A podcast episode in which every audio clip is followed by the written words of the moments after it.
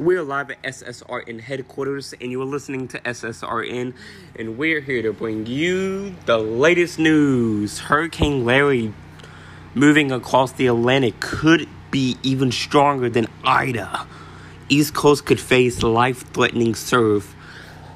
Let me just say one thing before I continue this news report. I am super glad that Larry is staying up in the Atlantic and not coming for the USA. Because, oh my goodness, if it's gonna be stronger than Ida, we don't want that shit.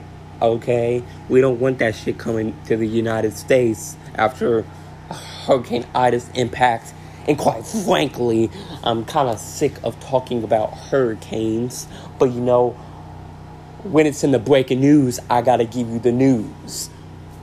So, yes, just day after Hurricane Ida left a staggering trail of destruction, forecasters were keeping an eye Sunday on another storm steaming across the Atlantic that could be even more violent than Hurricane Ida.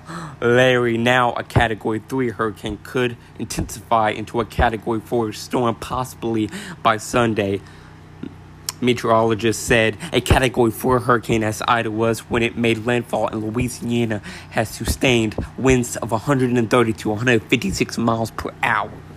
Now, you already know Hurricane Ida was a destructive hurricane. Many lives lost from that hurricane, many cities underwater. But they're saying here Hurricane Larry is even worse.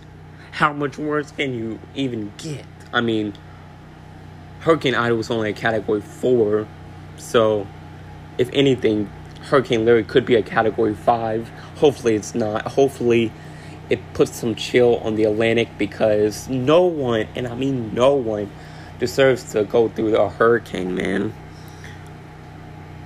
I just, you know, don't think that hurricanes should happen, but like, due to the crappy climate change, we're always going to have to deal with crazy storms.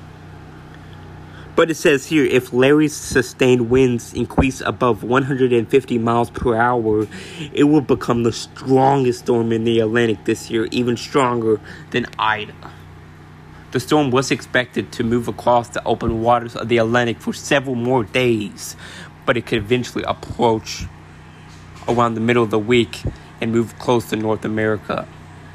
Thank you so much for listening to this news report.